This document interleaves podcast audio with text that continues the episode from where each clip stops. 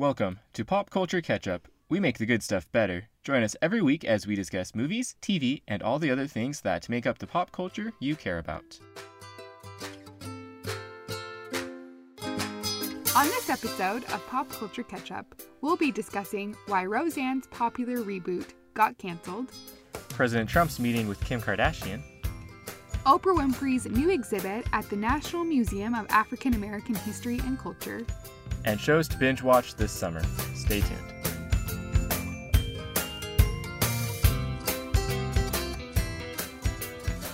Hi, Helaman. How's it going? Hey, it's going good. We are live from the closet, except not live because this is going to be after the fact, but we uh Yeah, we decided to test out, changing venues. yeah, filming in our filming, recording in our closet today. Hopefully, hopefully not filming. We're still in our PJs. Yeah, it's hopefully not. It just the it was a little echoey the sound in the last few episodes. We were just trying something a little different. So when we read online that the best place to record a podcast If you're poor, is in your closet. yeah, because our office doesn't have soundproofing. We hung up some blankets, and that was helping, but the desktop there was still just making some noise, and so we are now on a laptop in the closet. So we'll see how that works. yep. So we have all my clothes to soak up the sound. Yeah. So hmm. Update on the ant invasion of last week. it's not going well. Whatever Yeah. traps we got have not worked, I think the ants are too smart. Which is ridiculous to me. But They have hive intelligence. Once ant by itself isn't smart, but all together they're pretty smart and can solve a lot of problems. Yeah, I was really annoyed this morning because they were everywhere, so I just took a thing of bleach and started. Yeah, now our bathroom stinks. She sprayed it everywhere. Yeah, and now there's just a bunch of dead ant carcasses everywhere. So Yeah, so we'll have to clean that up later. yeah. So anyway, that's not going very well. I'm a little annoyed at our dumb traps. It says on the box that it will take a few days for it to start working. It's been a few days. It's been a whole week, and they're still there. So I'm annoyed. Yeah. Well, other than our ant invasion, so this last week has been the first official week of summer. How? Oh really? Yeah, because it's after Memorial Day. Isn't that how it Oh, works? is that is that true? I didn't mean, okay, as far as like astrologically, that's not the day, but I thought kind of like culturally, that's summer starts with Memorial Day weekend. Isn't that how it works? I've never actually thought about it. Let's just say yes. So, uh, so how's your first week of summer been? Uh, the same as every other week, and it was raining a ton. We almost had a tornado. Yeah, yeah, uh, yeah. We weren't Well, really okay. too worried. Um, Okay, we live in Idaho, so tornadoes don't happen here. And, I grew up in Tornado Alley, so I'm used to tornado warnings every weekend, and, And nothing comes of it. So, but okay, there was a funnel cloud, and it was it was starting to, and it was getting a good spin on it, and starting to descend, but then it never went down all the way. So, this one was a lot more further further along than other warnings we've had here. I think there's only been one other tornado warning, and it was just a rainstorm. I suppose. I just feel like people kind of freak out when Oh yeah. you know o- overreact when there's a tornado warning in quotes. Yeah, I wasn't really all that worried. Um, I was having a game night um, that night for uh, playing Starfinder, and so it was hailing and raining really bad. And And I said, "Are you gonna leave me to go play your game?" And he said, "Yes." see ya. we weren't very worried If a about it. happens, I'll just drive through the. I'll drive through the rain and Come back. come back, but it's it's fine. It was fine. But have you have you been on Twitter at all this week? It's been a pretty busy week as far as You know, tweets go. Not really. Mhm. Uh, I've tried to cut back on my social media usage, which basically just means I use Instagram all the time instead of other social medias. So, no. But I did hear about Roseanne and her comments. So, and that the, her show got canceled. So, I, I think there's been some speculation, you know, like how much can someone say on social media before actions are taken. it like moves into their professional life. hmm And occasionally we see when those lines are crossed. Sometimes there's been news about people being fired or various things. And yeah, now we found another line uh, for a TV star, even for a, a popular sitcom. If you let out a slew of horribly racist tweets about respected people, you know, yeah, that's the line. yeah. Um, But yeah, why don't we, instead of kind of dancing around, why don't we just go right into and um, talk about what the tweets were? Okay, so this happened on May 30th, so on Wednesday, and Roseanne made a racist tweet talking about Valerie Jarrett making a lewd comment about her looks and her political beliefs. Right. And um, I'm just going to read the tweet. Like, so I mean, this isn't anything that obviously that we like approve of or support, but just reading the tweet so you guys can kind of know what we're talking about. Um, but so she tweeted, Muslim Brotherhood and Planet of the Apes had a baby equals VJ. VJ referring to Valerie Jarrett. Yeah. And immediately there was a lot of backlash, obviously, because this is completely inappropriate. So ABC's president, Channing Dungey, came out with a statement and he said Roseanne's Twitter statement is abhorrent, repugnant, and inconsistent with our values, and we have decided to cancel her show. I mean, that's really all there was to it. So Roseanne's reboot came out about three months ago, and it was a huge, huge success for ABC, uh, which obviously means a lot of money for the network. So the fact that they were willing to cancel the show, even though it was a huge success, I think says a lot about their company. Mm-hmm. And I think it just they have some core ethics of this is what our company represents, and this and this this wasn't in line with their ethics and their morals, and so they had to make what could you know possibly was a hard decision, but ultimately, as I said, the right decision to cancel the show. But I, I just want to also point out the tweet about Valerie Jarrett was the most controversial tweet, but it wasn't the only tweet she kind of released during this. Mm-hmm. It was all it was all in a pretty short and, and rapid succession. So yeah, she tweeted r- rude things about Valerie Jarrett, but and then also Chelsea Clinton, uh, Hillary Clinton's daughter, and George Soros. But yeah, just paraphrasing, with Chelsea Clinton, she was uh, tweeting out that she's the way that she is. Her husband is the nephew of George Soros, who we all know is is a horribly corrupt businessman. Mhm. And then Chelsea Clinton then tweeted as like, you know, I didn't marry any of the nephews of George Soros, though I'm sure they are wonderful and delightful people, but that is not true. And then, yeah, so then Rosanna was like, my like my mistake. I apologize for suggesting something that wasn't true. Oh, but also, just so you know, George Soros is an awful person, and when he was in Jewish camps during World War II, he sold out fellow Jews eh, um, to the Nazis and stole their fortune, and that's how he has all of his money now, which is a rumor that has been debunked like two years ago. It's, not a rumor, it's a conspiracy theory. Because I was reading too. So ABC was a little bit uh, hesitant to to reboot her show because she has made comments and she often says things that are controversial and right and kind that of pushes the boundaries. right and that are not true. They were worried initially because she has said some controversial things in the past. So Yeah, they were saying that they felt like the benefits of rebooting the show could outweigh her kind of crazy tendencies because they were aware of her tendencies oh, before. originally I thought Uh-huh. you meant uh, But yeah, they felt that the benefits of rebooting the show and the ad revenue and all these things it could bring in would be worth the risk of kind of her being a loose cannon. mm, But then yeah, after this they decided nope, that's too know, much of a loose cannon. too much. We yeah, we just don't want to have this and have people think that we condone these sort of actions by continuing to pay her, as well as they were pointing out that a bunch of advertisers were would likely start leaving if if things like this continued because advertisers wouldn't want to be associated with with her and also Right. there's members of the cast that were talking about how they were planning on leaving hmm um, just because they don't want to be associated with Roseanne and then this came out and I was like oh well I guess that that solves that Yep.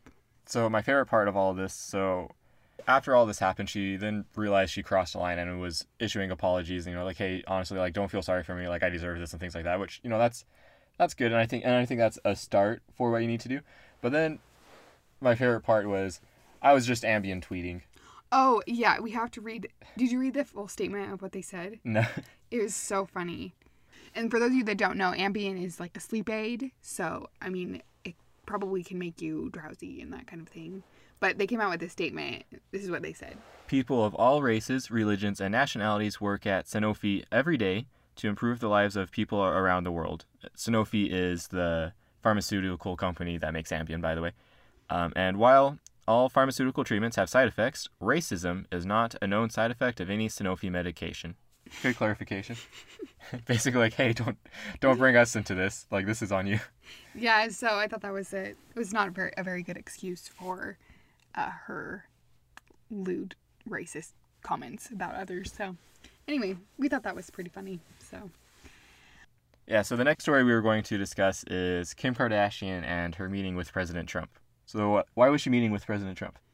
so she has uh, been very outspoken about uh, defending Alice Marie Johnson, who was convicted in 19- 1996 of eight criminal counts of cocaine trafficking. So it was a nonviolent drug charge, but she was sentenced to life in prison in 1997 and has and is still in prison. And so she was meeting with President Trump to discuss uh, prison reform and that kind of thing, just because she feels like this nonviolent drug drug charge for this woman um, was completely unfair, and the fact Right. that, that she's had to spend two decades behind bars at this point A life in prison for, for something nonviolent crime when there's violent crimes that are in the scope of years or months, and it Right. seems it seems unbalanced. right. And so that's kind of why she was meeting with him, and I think it's and whatever you think about Kim Kardashian, I think it's important, and I think it's a good thing that she's using her platform to try to. Um, Yeah. Petition for petition for things that she cares about, and you know, policy change for things that matter to her. Right. Right. Yeah, no, and I I agree. I think that's it's I really enjoy it when I see that people that have this influence try to like do use it for things of good instead of just Right. whatever. Well, and uh, also Jared Kushner, who's President Trump's son-in-law, Son-in-law, he uh, has also been pushing for prison reform as well. It was actually stated that he, Mm, you mean the First Step Act? yeah, yeah. So the First Step Act uh, expands programs for prisoners to allow them for more more home confinement. The House Judi- judiciary. the House Judiciary um, Committee approved it that that this year. Yeah. So, So- would home confinement is that like parole? Is that what that means? Um, I'm not sure. I know Mm-hmm. someone was telling me the other day that in Idaho, when you get sentenced to like a year in prison or however long in prison, Right. because of overcrowding, uh, they will have you go to prison for two days, and then they'll send you home. And then when they have an opening, you'll go do two more days, and that kind of thing. Oh, that sounds kind of painful. Yeah, because it extends your sentence because you're not doing it all consecutively. yeah. Yeah, so so especially with people for people that have lesser sentences, which maybe this isn't a part of, um, your sentence would take longer because you do it two days at a time, Mhm. um, or a week at a time, and then you're on parole or on probation while you're not in prison. So I don't know. There's a lot to prison reform and that kind of thing, and I'm not sure the extent of what they talked about, but I think definitely think it's something that you know Yeah. needs to be Yeah. No, uh, these are these policies kind of first came into effect with President Clinton. That's when mm-hmm. you know the t- Tough on Crime Act and War on Drugs and things of that nature. And I think th- the intent was just you know we have zero tolerance for drugs, and so we just need to s- step up the punishment to make sure this doesn't happen. But the problem is it really didn't fix the issue, and it also kind of un- unfairly has punished people of poorer communities where a lot of those in those poor communities that's just a big part of the life there and things Right. that, that people just do to try to you know make a living and things like that not that it's a good life profession to choose but just it's part of life in a a lot of times in poorer communities right. and it's been unfairly targeting people in those demographics and and with these huge long sentences that are obscene and ridiculous and so you know i can see the intent that was there but just this it, but i don't think it was effective or worked the way that president clinton would have wanted it to work and so it's something that just needs to be reformed i would agree with Right, right. So we'll see how that goes and if anything really comes of it. She did say that she felt like he was really understanding of what she was talking about. So we'll see what happens. speaking of kind of reform and these things and that Kim Kardashian is, is using her influence for Oprah Winfrey, someone that has had a huge role in social activism and reform throughout her 25 year career as a news host. She's um, she's receiving a really special honor from the National Museum of African American History and Culture. It's a Smithsonian Museum in DC. But she's received a special honor. Uh, do you want to talk about the honor that she's received? Yeah, so there's three sections of the exhibit. So the first section shows different things from her childhood and her early career um, in the 1950s and 60s, and kind of how she was an activist with uh, civil rights, women's movement, and media and television and that kind of thing. And then there's a second section that looks at her 25 year run of the Oprah Winfrey Show, Mhm. and and all the things that happened with that, and you know the evolution of that show and her guests, and that kind of thing. And it's just it's just cool because the Oprah Winfrey, Winfrey Show had the highest ratings of any talk show in, in history of television. And then the third section looks at her as a cultural influencer and taskmaker and all the movies that she's made and the books that she's written and then all of her philanthropic work. Mm-hmm. And so the exhibit is just honoring her contributions that she has made to African American culture and also women's culture and the social activism that she has been involved with. And so there's various things in there, like the red jacket that she was wearing. Um, No, the it was a oh, a red suit. But yeah, and it was red. Would you call that a suit? I'd call that a suit, yeah. Okay. Okay. The red suit that she was wearing in the famous 2004 car giveaway. 2004, right? Yeah. Yeah, and you, won a car, and you win yeah, a car. Yeah, I think everyone is familiar with that, like that phrase. And but yeah, so the jacket that she was wearing for that, like that's on display. It's a suit, not a jacket. You know, there's a jacket on it. It's a blazer, not a jacket, technically. Mm. It, we, you know, we kind of were reading about how America like trusts her opinion and how she has really influenced Right. society. And, And there's uh, there's a quote that the museum director Lonnie Bunch she kind of released about this, um, right in with what you're talking about. She says, "What's interesting is the same way America thought about Walter Cronkite. You could trust Walter Cronkite and his opinion. They trust Oprah. An American African woman becomes the person America turns to." yeah. No, I think it's it's awesome, and let's be real, who doesn't love Oprah, right? Mhm. So, anyway, we're pretty excited for her, and I think next time we go to DC, we'll have to stop by her exhibit. It will be around till 2019. But yeah, I think one thing that's worth mentioning as well. Um, so she was so she was the number one benefactor for this museum, sole benefactor. Um, I believe she donated twenty one million dollars towards it. Mm. But one thing, but it's important to note that that's not the reason why she has this, this exhibit. And actually, you know, the funding for this exhibit and everything didn't come from any of the money she gave. The museum has been out for a year now, and this came out, you know, a year later. And just they put together this exhibit because they honestly felt like she's been an important enough person in American culture that she she warrants having this exhibit on just her own merits and has and not because she donated a bunch of money. Mm. If you want to see it, it opened on Friday and it will run through June 2019. So we have about a year Nice. to Yeah. see it. I think that's a good thing on our list. I'd like to go see. yeah. Speaking of re- Seeing. renowned TV shows, um, we're gonna get into our main topic today, which is bingeable TV shows that you need to watch this summer. So we're pretty excited about this because we're TV junkies. I Mhm. don't know. Would you would you go that far Yeah. to say we're TV junkies? Yeah, but we're uh, we're, we're trying really hard to be not as lazy and to use our time better because we don't have children, so we have a lot of free time and we need to, you know, yeah. make ourselves better. One differentiation I want to to give though is so we are TV junkies, but we're also millennials, and so the way that we're TV junkies is very different from how our parents are. yes, You know, different. so I have memories of like growing up. Uh, my dad, my dad is a huge fan of sci-fi, and it you know that's something I've grown up with, and I'm a huge fan of sci-fi.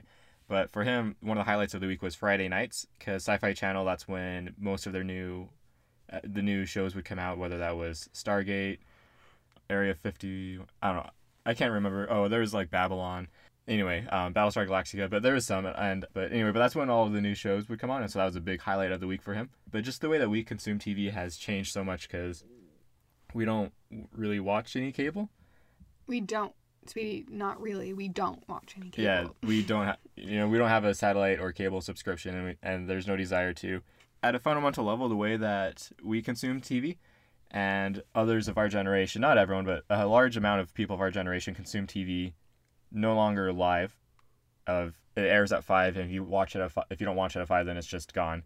You know, we Mm. wa- we stream things on demand. It's all it's all up there whenever we want to watch it, the entire season, or all the or the entire series, and we just go and watch it Mhm. at, at our own time Right, right. and it's a fundamental shift in um because it's made it harder for advertisers too because you know there's no commercials and that's how our advertisers which we love. No, Yeah, no, that's a huge. we really enjoy that, but but it, it does provide it, but it has provided a challenge for advertisers who used to you know TV spots is a, right, right, for sure. and I imagine the value of TV spots has diminished in recent years because of the rise of Netflix and Hulu and these other things. Yep. So we decided for this segment that we wanted to share with you. Uh, I'll share with you my pick for the most bingeable TV show you should watch this summer. Helaman will share with you his pick for the most bingeable TV show you should watch this summer.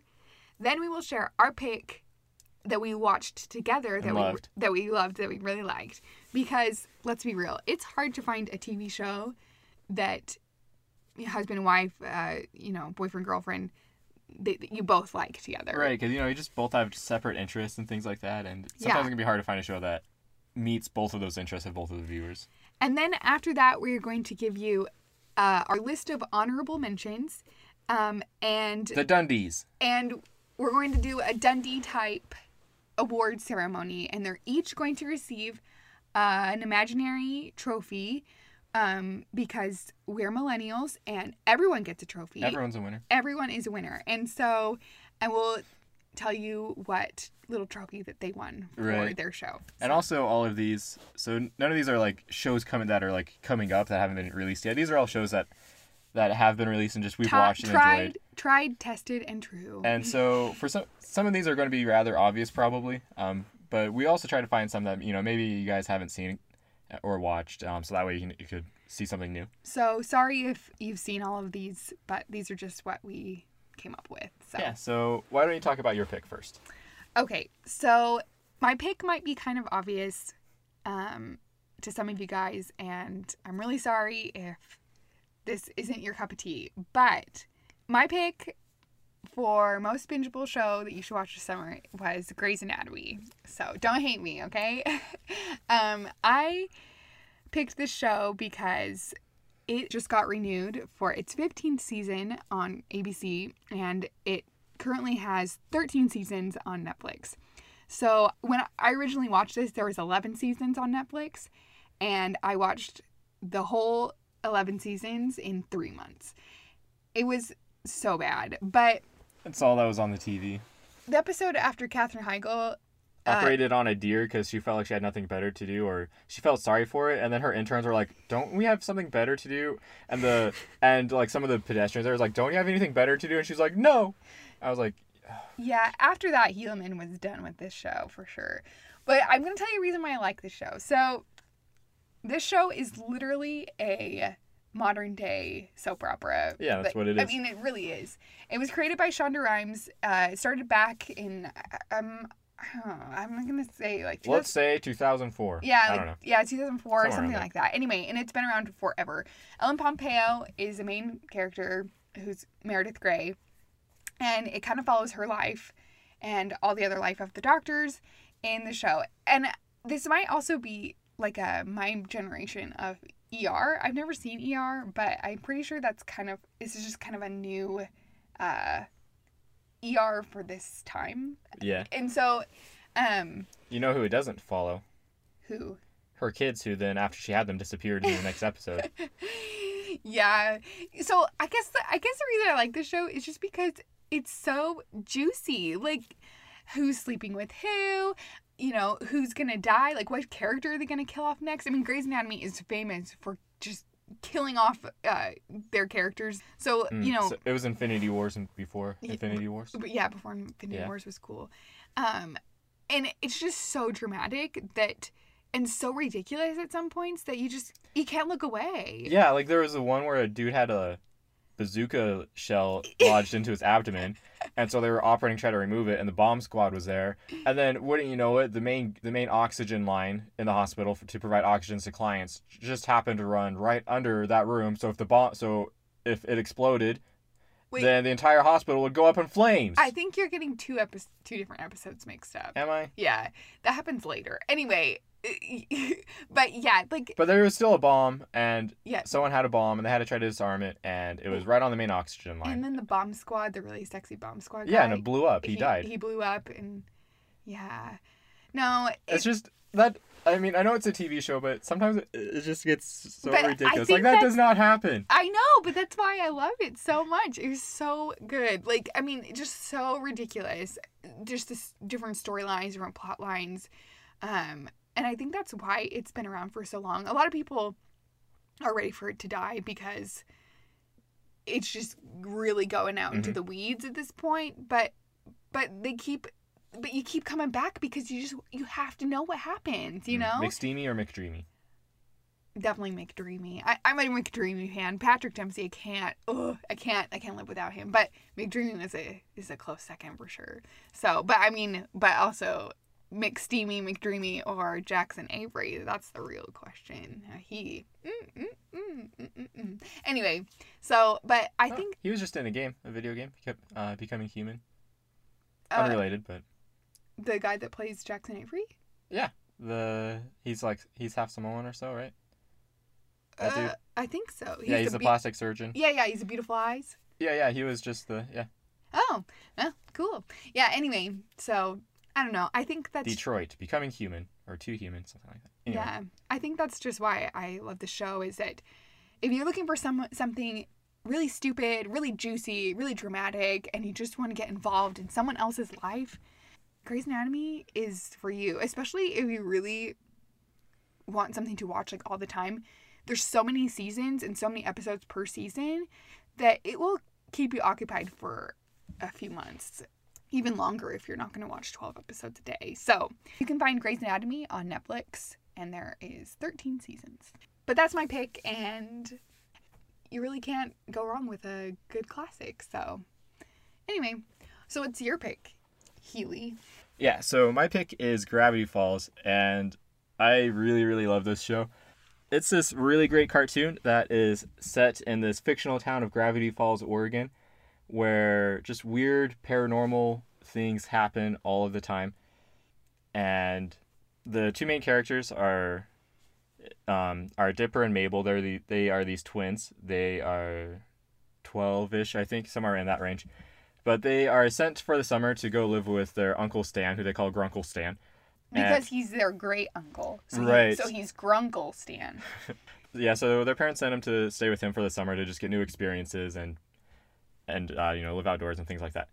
And yeah, all these weird things just keep happening. Like there's these um, zombies, or so there's this one episode where um, early on, Mabel falls in love with this weird creeper dude, and so then Dipper thinks that this person is obviously a zombie because he's creepy looking, and then and it just goes on and you find out that there's actually like a big pile of gnomes and they wanted to make Mabel the queen of the gnomes and marry her off and things like that or There's some really good storylines, and also the the illustration is really good. As oh well. yes the illustration work is really good like it's really good quality um, the characters are fun there's yeah so there's Grunkle Stan he runs this shop called the Mystery Shack and he is basically just like your classic con man um, everything in the Mystery Shack is a is fake. Like it's not real weird spooky things even though this entire town is full of legitimate spooky things. And that's something that Dipper's like why don't we just go go, go get some real thing and put that in here? And Grunkle Stan's like why? I made this for two cents and it and it brings in lots of attractions.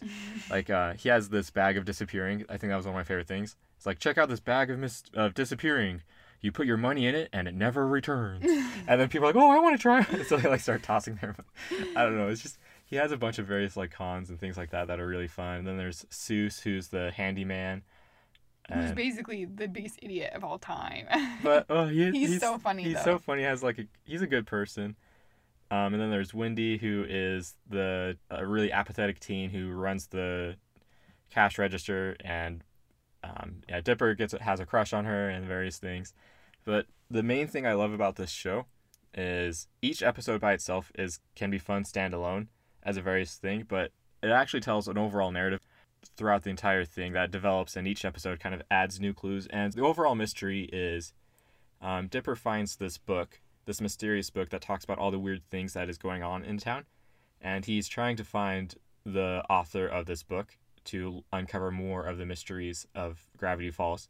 And so that's what the entire two seasons tells is the story of who wrote this book and un- uncovering the mysteries of this town. And it's just so satisfying, and the story is really good. it's just so good and it's so funny. The the artwork is really good and then it has so many just great jokes. So we've talked about before. I'm I really enjoy role playing games like Dungeons and Dragons and things like that. And they have an entire episode voted to just making fun of Dungeons and Dragons, but it's but it's in a tasteful way. It's not a way that I, I like I was annoyed at it. Like you're completely misrepresenting this hobby that I really enjoy. But I was just laughing along with it. it was so good. Um, or I'm a really big fan of Neil deGrasse Tyson, the astrophysicist, and there's in another episode where um, Mabel has this pet pig that she wins an affair called Waddles, and so he accidentally comes into contact with this helmet that makes you hyper intelligent, and so then the characters wake up the next day. Waddles has had this on his head the entire day, and he's now this super intelligent being pig who has like created this hover chair to get around in, and he can now talk. And the voice actor for it is Neil deGrasse Tyson, and Neil deGrasse Tyson even gets to like he's a really big a big platform of his is science education, and he even gets to have a little. um, Pitch. a little pitch for that at the end as he's like fading back out into just normal Waddles intelligence, and it's just so good. Yeah. Yeah, it's really well done. Um and it's it is funny, so I'll I'll give you that.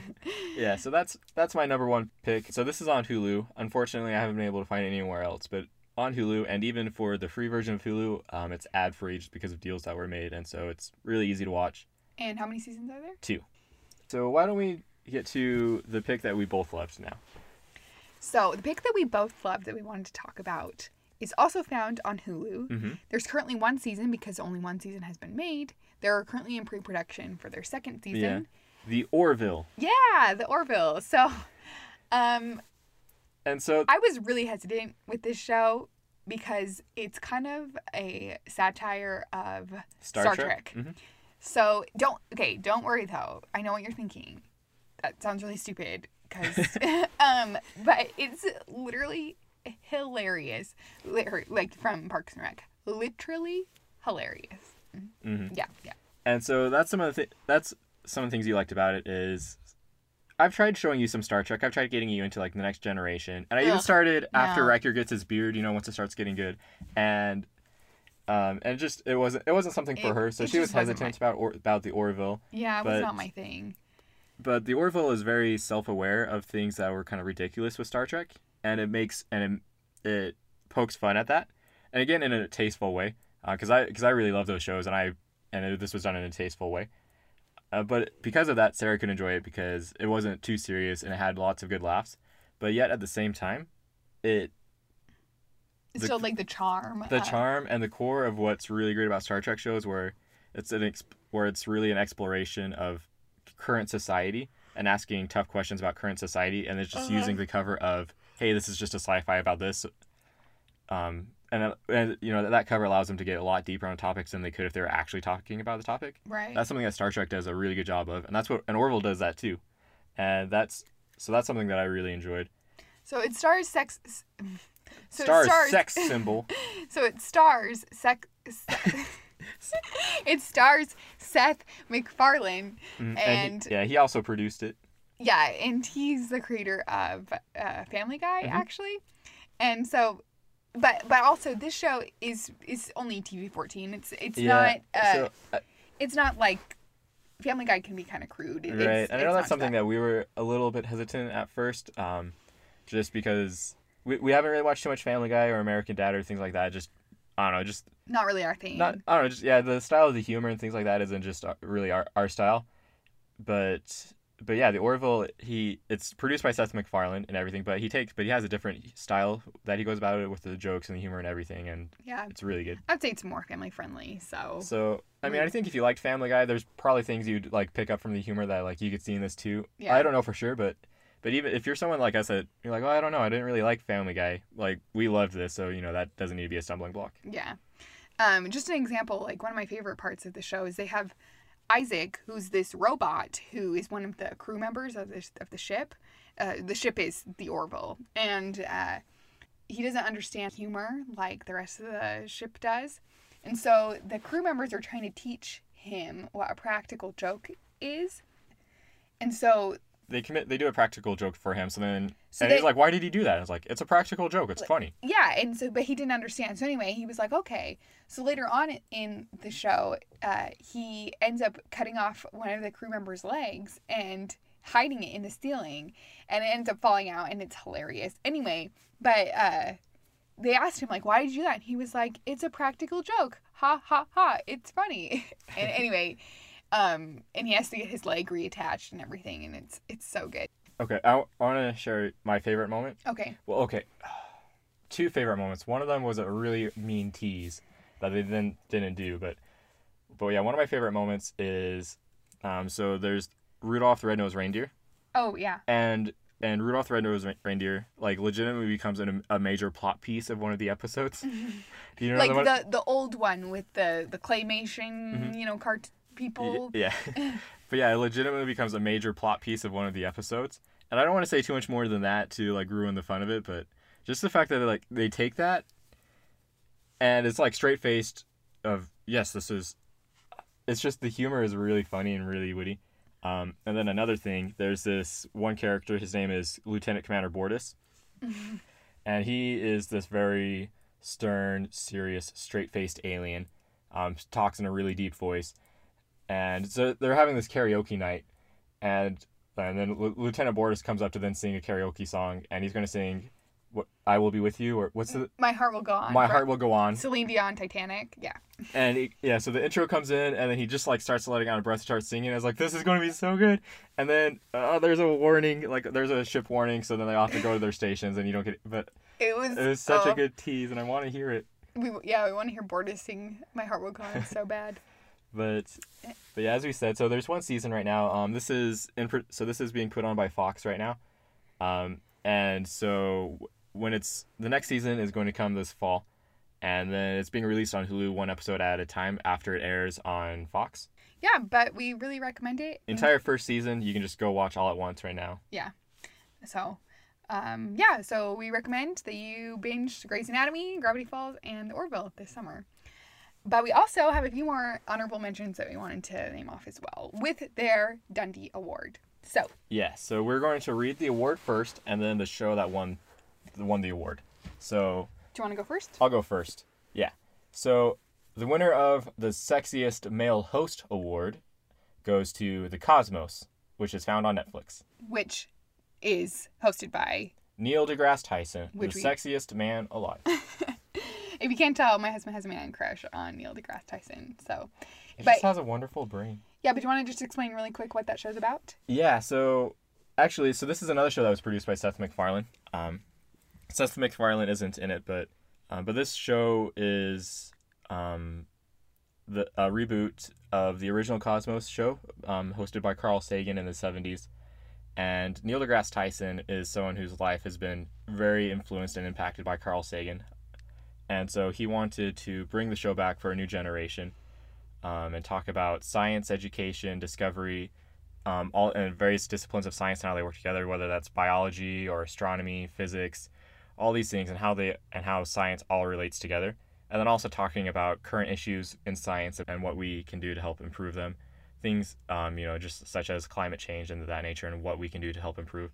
And it's really well produced. Um, that has, um, with each episode, it spotlights a story of science history and goes through that story and how it's relevant today and the principles that we can learn from it. And whenever it's in those stories, it has animation work. And the animation is a really, really fun style. It's really well done. Yeah, and then Neil deGrasse Tyson is a great host. He's been hosting shows for a long time with his platform of science education. And so he, his delivery is really good.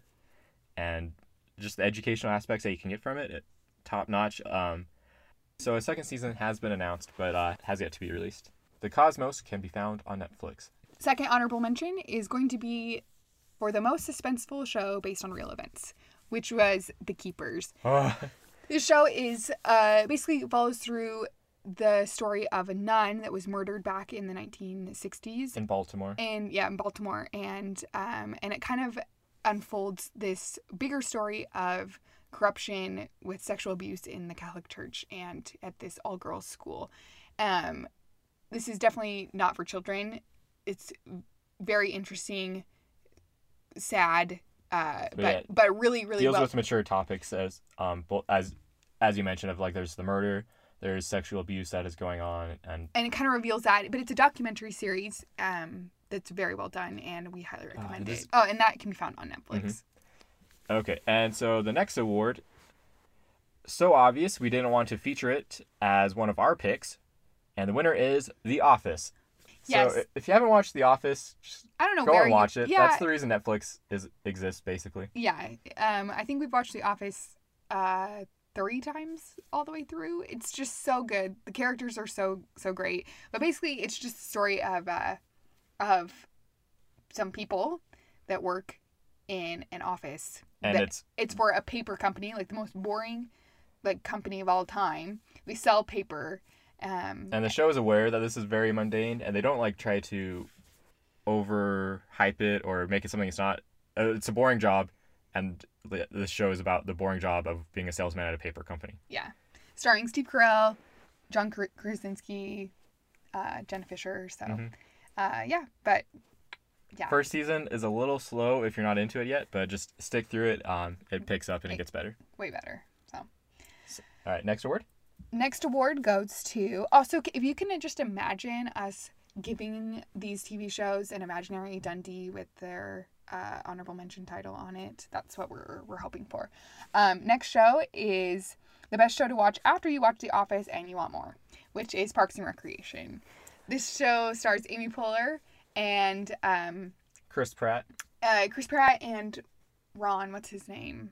Nick Offerman. yeah nick offerman um and basically it's kind of it's the same like mockumentary documentary style Mhm. of camera work and it follows uh a group of people that work for the parks and recreation department in Yeah, pawnee and Indi- specifically Leslie Indiana. Knope, who is played by Amy Poehler. yeah and it's in uh pawnee indiana that's the Yeah, where the fictional town. if it, yeah where that's where the the that's set so Yeah, and again, it's just a super mundane Parks and Rec department, and they don't try to hype it up and make it something it's not. But it's just same situational comedy. Comedy. So if you loved, yeah, so if you loved, commies yeah, comedy, and so if you loved The Office, and after you watched it, you were crying because it was over like we were, um, Parks and Rec is the is a really good show to then watch after that.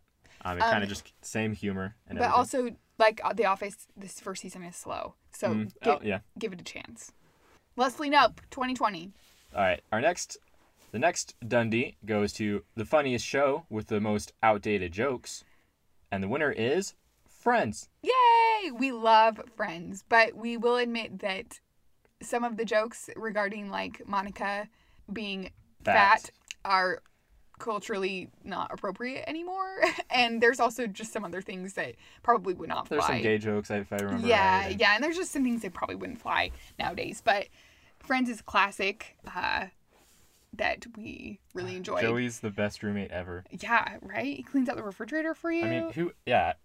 and ross You- is you so cannot do better. freaking annoying oh my gosh First, I first liked him because I was like, oh, he's like me. I see myself in him. But then, yeah, as it went on, I was like, no, I don't like you. we were on a break yeah if you haven't seen friends it's on netflix um and we we really liked that show as well so that's one of those classics that maybe you haven't seen but it's it It's worth it. yeah and even though some of the jokes are outdated um it i would say it holds up fairly Oh yeah, overall it holds up really good. next up we have best female lead and we're going to give that to new girl. So yeah we really like new girl. It stars zooey deschanel um and she kind of the plot is that she breaks up with her boyfriend and she needs somewhere to go and she applies to live with in this one apartment and there's three guys. And um and then she gets it and she's the only girl living with these three guys and and it kind of goes like along that journey It Starts of out with kind of the humorous situation of what it could be of living with all guy roommates. And very and you know, they're very like guy guy roommates. they have like, a douchebag jar for one of them when Whenever he's- when he says stupid stupid comments about things and stuff like that. And so this one is a little bit i would say on the more inappropriate side. It's, there's a lot of drinking and a lot of sex. But um Yeah, those are probably their two favorite pastimes. yeah yeah. But uh plot's really good and you can't go wrong with zooey deschanel. Mhm. so she's a she's great. So Okay, our next award goes to Best Theme Song, and the winner is Unbreakable Kimmy Schmidt. Unbreakable. Something. It's a miracle. it's it's just this really fun auto-tuned song. So uh, okay, so real quick, the idea of Unbreakable Kimmy Schmidt is there was this group of women that were The that- Indiana Mole Women. Mhm, and they lived in a bunker for the last 10 years was it Something like that. yeah but they were brought in there by this crazy um, by this crazy religious pastor guy who said the world was going to end and i've selected you to live in this bunker with me to live out the apocalypse and we'll be the survivors all all fake of course um, but then they're discovered and rescued and then she moves to new york and tries to discover herself and After being in this bunker for like 10 years, she has like no concept of of what it is to live modern society Yeah, common live- sense to live in the real world and everything. But the first episode starts out with her getting rescued uh, from her bunker, and then there's a guy that if you have if you've seen the "Hide My Kids, Hide My Wife" like thing on YouTube, it's kind of like a spin off of that. right yeah Um, and he's talking about how they were rescued, and that's kind of where the theme song comes from. It it's like a, it's like a it's really remix. yeah, yeah. So the star is ellie kemper who was who is uh, Erin in The Mhm. Office? So. Yeah. I don't know.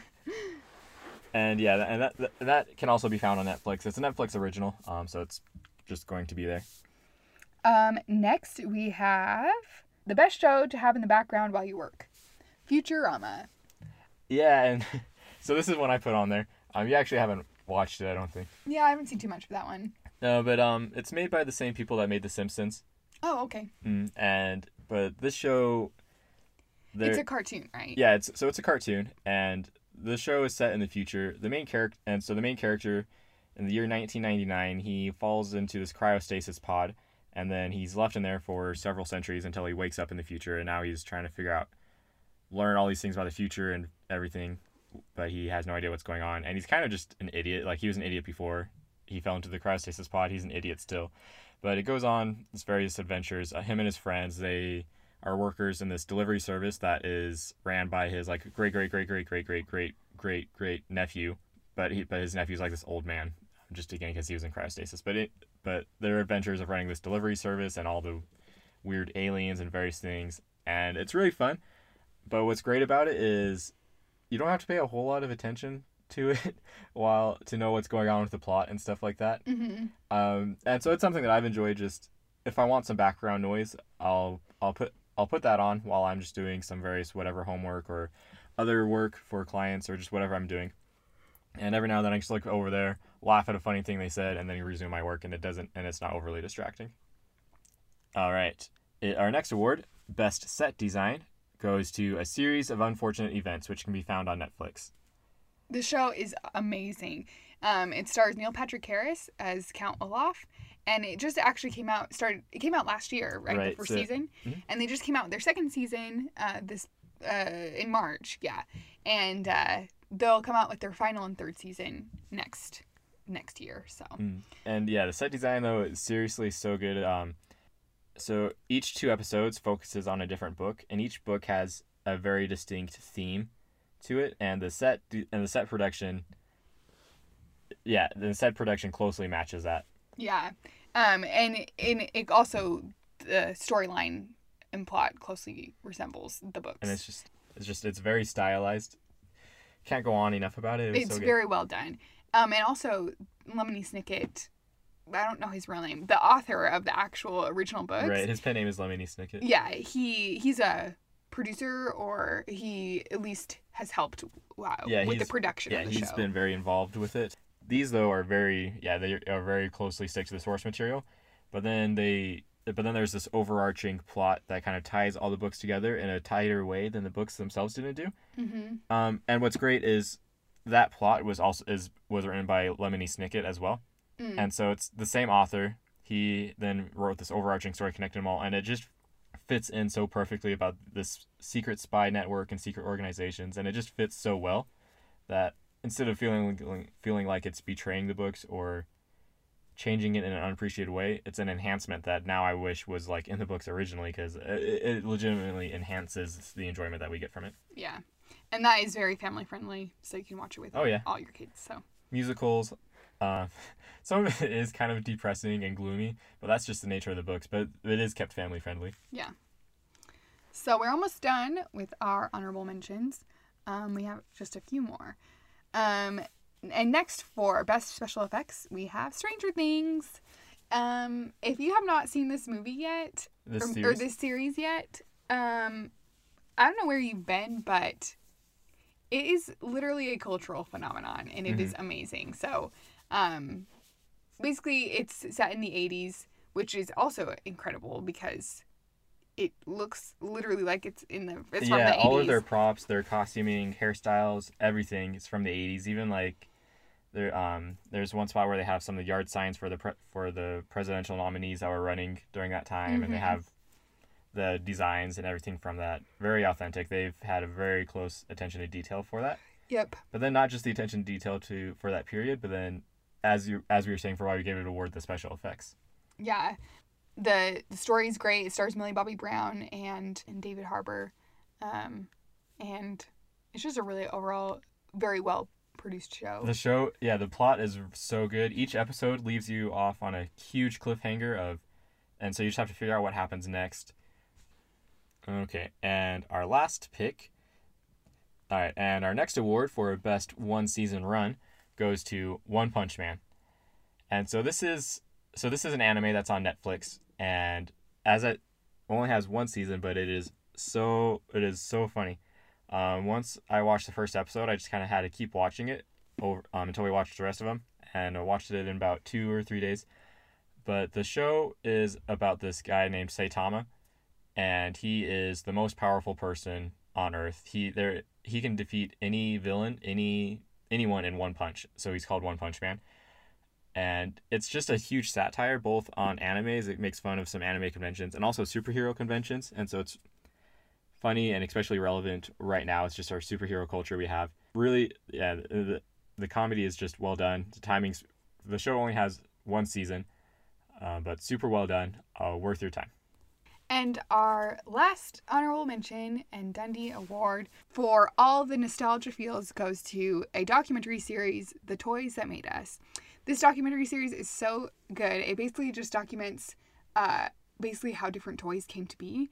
So it kind of goes into Barbie, it goes into G.I. Joe, G.I. Joe, Star Wars, Star Wars toys, Star Trek, Transformers. goes into He-Man, um, and each so each episode is is dedicated to one of these toys and how it came to be, and it's very interesting. So Yeah, also, yeah, well done. High quality. it's on Netflix, um, and it just came out with its second season. Yeah. So if you're in the feel, so if you're in the mood for a nostalgia binge on your childhood or things before your childhood, depending on how old you are, highly recommend this documentary.